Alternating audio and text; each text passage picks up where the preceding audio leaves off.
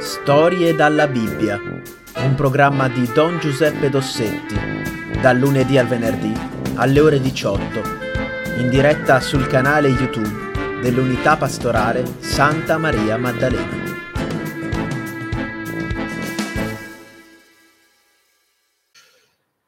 Allora, vediamo un po' di continuare il nostro discorso sullo Spirito Santo, il grande sconosciuto, perché se voi chiedete in giro chi è lo Spirito Santo, parecchia gente non vi sa rispondere. Allora, lo Spirito Santo, e questa ne abbiamo già parlato, giovedì scorso, e una cosa molto molto molto importante è che noi ne parliamo mentre tutta la Chiesa si sta preparando alla festa di Pentecoste. Pentecoste, lo ripetiamo, vuol dire cinquantesimo giorno dopo Pasqua. Cosa succede 50 giorni dopo Pasqua? Anzi, bisogna andare prima, 40 giorni dopo Pasqua, e Gesù sale al cielo. E dopo 9 giorni, il 50° giorno, manda sui suoi apostoli, che sono riuniti con Maria e le altre donne nel cenacolo, manda il suo spirito sotto forma di, dovreste ricordarlo, sotto forma di lingue di fuoco, per indicare la forza, l'amore, la gioia. Ecco, il fuoco è forza, potenza. Ecco. Bene. Quindi siamo proprio nel periodo giusto per parlare dello Spirito Santo, per prepararci a riceverlo anche noi. Anche se, forse l'avrete notato, noi tutte le volte che celebriamo la Messa, uno può dire, ma se uno vi chiedesse, ma a cosa serve la Messa? Qual è lo scopo della Messa? E la risposta è molto semplice, anche se e forse qualche volta siamo un po' disattenti. Dopo la consacrazione, dopo che il pane e il vino sono diventati il corpo e il sangue di Gesù, il sacerdote, tra le altre cose, dice, rivolto a Dio Padre, a noi che ci nutriamo del corpo e sangue del tuo Figlio, cioè che facciamo la comunione, dona la pienezza dello Spirito Santo. Ecco, quindi qual è lo scopo della Messa? Lo scopo della Messa è di ricevere lo Spirito Santo. Bene. Allora, vedete, è importante cercare di capire meglio chi è lo Spirito Santo e qual è il suo ruolo nella vita della Chiesa e nella vita del cristiano, ma prima di tutto nella vita di Gesù. In realtà qualcosa abbiamo già detto, abbiamo detto che lo Spirito Santo lo dà Gesù risorto. Vi ricordate, la volta scorsa abbiamo parlato del soffio, Gesù che appare la sera di Pasqua ai suoi discepoli nel cenacolo e soffia. Ecco, perché soffia? Perché appunto si riferisce alla creazione del mondo, quando Dio ha soffiato la sua vita nella statua di fango. L'uomo col peccato originale perde lo Spirito Santo, ritorna ad essere una statua di fango, tu sei polvere, in polvere ritornerai, ecco, e Gesù però restituisce all'uomo la vita divina, cioè la sua dignità di figlio di Dio, e appunto di nuovo, ecco, fa sì che ci sia una vera e propria rinascita. Però facciamo adesso a questo punto un passo indietro nella vita di Gesù, perché vogliamo vedere meglio qual è il rapporto tra Gesù e lo Spirito Santo. Ma prima di tutto lo diciamo nel credo. Cosa diciamo nel credo? Fu concepito per opera dello Spirito Santo, nacque da Maria Vergine. E se andate a vedere nel Vangelo, dice il Vangelo che l'angelo Gabriele dice, quando Maria dice, ma com'è possibile che io diventi la madre del Salvatore, dice, lo Spirito Santo scenderà su di te e la potenza dell'Altissimo ti coprirà con la sua ombra.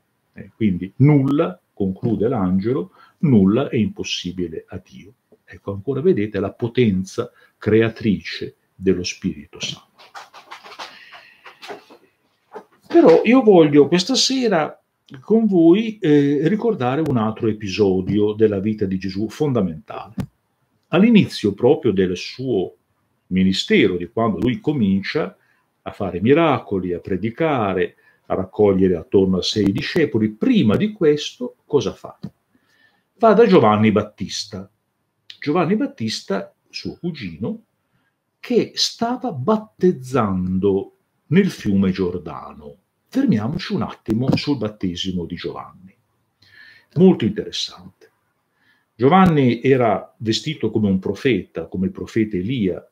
Ecco, era una persona appunto piena di forza, piena appunto dello zelo, ecco, per l'incarico che il Signore gli aveva dato di preparare la via a Gesù.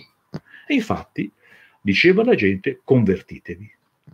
E perché la gente capisse meglio, aveva inventato un rito che usiamo anche noi, il rito del battesimo.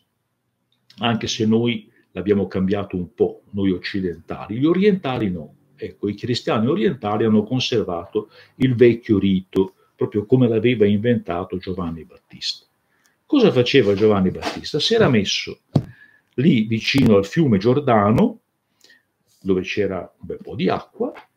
La gente veniva da lui e diceva: guarda, io la mia vita è piena di peccati, ne ho fatte proprio tante grosse, tante cose grosse, non riesco più a metterci rimedio, io vorrei ricominciare, vorrei morire e rinascere.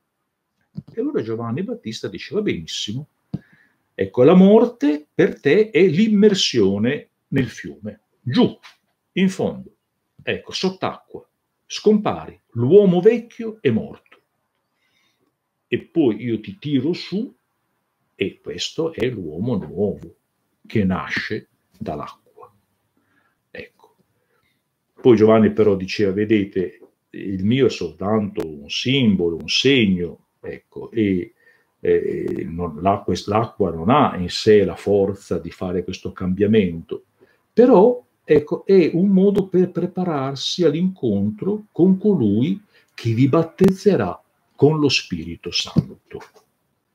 Parlava di Gesù, chiaramente. Quindi Giovanni Battista dice: io sono uno che prepara la via del Signore e vi aiuta a morire e risorgere, e rinascere. Ecco, questo è il senso del battesimo. Anche oggi, il senso del battesimo è questo: l'uomo vecchio muore nell'acqua, ecco perché è così importante il gesto dell'immersione. Noi con bambini piccoli, che volete, ecco, se le mamme dopo ci sgridano, ecco, allora ci siamo ridotti a versare un po' d'acqua sulla testa, però il senso del battesimo è questo: andare sotto, l'uomo vecchio muore e nasce l'uomo nuovo. Cosa succede dopo pochi giorni? Succede che arriva Gesù. Giovanni sta battezzando e si accorge che nella fila di quelli che stanno per arrivare ad essere battezzati c'è anche Gesù. Ferma tutto, va da lui e dice: ma scusa, se c'è qualcuno che non ha bisogno di essere battezzato sei tu. Cosa vieni a fare? Sono io che devo essere battezzato da te. E Gesù dice: no, guarda, tranquillo, la volontà di Dio è questa. E allora Giovanni lo battezza. Cosa vuol dire? Fermatevi un attimo. Ecco, cosa vuol dire che Gesù vuole essere battezzato? Proviamo a interpretare questo segno. Beh, prima di tutto Gesù si mette in fila col popolo. Vuol dire che Gesù vuole essere dentro di noi, vuole essere in mezzo a noi, vuole essere come noi, ecco, cioè non è il mago che arriva dal cielo sulle ali di un cavallo alato, è uomo come noi, vuole essere in mezzo a noi. E poi Gesù sa benissimo cosa vuol dire quel gesto, vuol dire morte. Ecco, allora Gesù dice: ecco, io vengo qui per anticipare in qualche modo, ecco, anticipare la mia morte. Questo segno che tu, Giovanni, stai amministrando a Israele, va bene anche per me, perché facendomi battezzare io dichiaro la mia disponibilità a morire per il popolo. Quindi è un atto di amore verso chi? Verso gli uomini, ma anche di amore verso il Padre, verso Dio, che lo ha mandato e che lo ha inviato. Ecco, chiaro che Dio sa che questo dono, il dono del Figlio a noi peccatori, è un dono terribile, perché vuol dire che Gesù dovrà dare la sua vita, però Dio per amor nostro sacrifica il suo Figlio. Ecco, allora vedete, l'atto con cui Gesù va a farsi battezzare è un atto di amore verso di noi, uomini poveri peccatori, e di obbedienza amorosa al Padre che lo ha mandato. Ma il Padre risponde, Dio risponde. E come risponde? Quando Gesù risale dall'acqua, il cielo si apre, scende sul capo di Gesù lo Spirito Santo sotto forma di colomba. Capiremo poi perché. E si ode la voce di Dio che dice: questo è il figlio mio amato. Ecco. Allora, cosa vuol dire questo gesto? Primo di tutto la colomba. Perché la colomba? Ci fa venire in mente la storia del diluvio universale, quando Noè, dopo che l'acqua del diluvio ha sommerso la terra, poi comincia a calare, Noè vuole sapere se si può uscire o no, manda fuori la colomba, una volta, due volte, tre volte. Quando la colomba torna con un ramoscello d'olivo nel becco, Noè capisce che le acque si sono ritirate dalla terra e che Dio ha fatto la pace con gli uomini. Ecco perché la colomba è il simbolo di pace. Dio fa la pace con gli uomini. Bene, ecco. Anche oggi, nel giorno del battesimo di Gesù, Dio fa la pace con gli uomini e dona, e il suo spirito scende su Gesù. Ecco, Gesù che riceve lo spirito di Dio come la risposta, la garanzia del Padre: io non ti abbandono, io sono con te. L'ultima parola non sarà la morte, perché l'ultima parola è l'amore. L'ultima parola sarà la risurrezione. E la risurrezione che cos'è? È Dio che prende con sé Gesù, ecco che lo prende nel suo, ancora una volta, nel suo cuore. Ecco, e Gesù e il Padre sono uniti da questa forza di amore che è lo Spirito Santo. Ecco. Allora il battesimo che cos'è? Il battesimo per Gesù è la dichiarazione. Gesù che dice che solennemente, ecco, io sono disposto a fare la volontà del Padre fino alla morte. Ed è la risposta di Dio a questa obbedienza del Figlio. E per noi che cos'è? Ecco, per noi è la garanzia che anche noi, seguendo Gesù, riceviamo il dono dello Spirito. Seguendo Gesù diventiamo anche noi, a nostra volta, figli. Anche su di noi Dio dice la stessa parola che ha detto a Gesù: tu sei mio figlio, tu sei mio figlio. È bello pensare che quando siamo stati battezzati lo Spirito Santo è sceso anche su di noi. È bello pensare che quando siamo stati battezzati Dio ha detto: Giuseppe, tu sei mio figlio. Angela, tu sei mia figlia. Andrea, tu sei mio figlio. Ecco, chiamandoci per nome. Ecco. Il battesimo, proprio perché Gesù ha dato la sua vita per amor nostro, il battesimo è l'occasione in cui lo Spirito scende su di noi e noi diventiamo figli di Dio. Non è bello questo? Meraviglioso. È meraviglioso. Allora, miei cari, ci fermiamo qua per stasera, ci rivedremo ancora giovedì e continueremo a parlare appunto del ruolo dello Spirito nella vita del cristiano e della Chiesa, e poi, a Dio piacendo, domenica si comincia, come ho detto all'inizio, ad agio. Faremo soltanto 2 messe, durante nei tempi normali non ne facevamo 5 tra sabato e domenica, questa volta adesso partiamo con 2. La prima sabato sera alle 18:30 e la seconda alle 10:30 del mattino di domenica.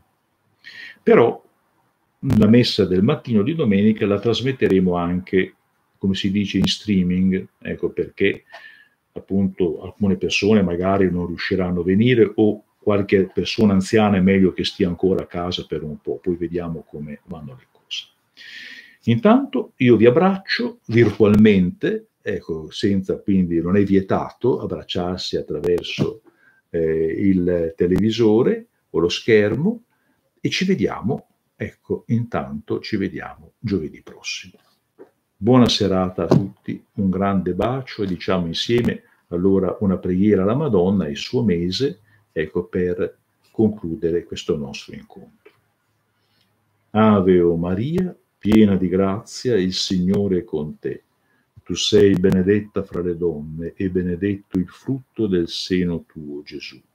Santa Maria, Madre di Dio, prega per noi peccatori, adesso e nell'ora della nostra morte. Amen. E vi benedica Dio Onnipotente, il Padre, il Figlio e lo Spirito Santo. Buona serata a tutti voi.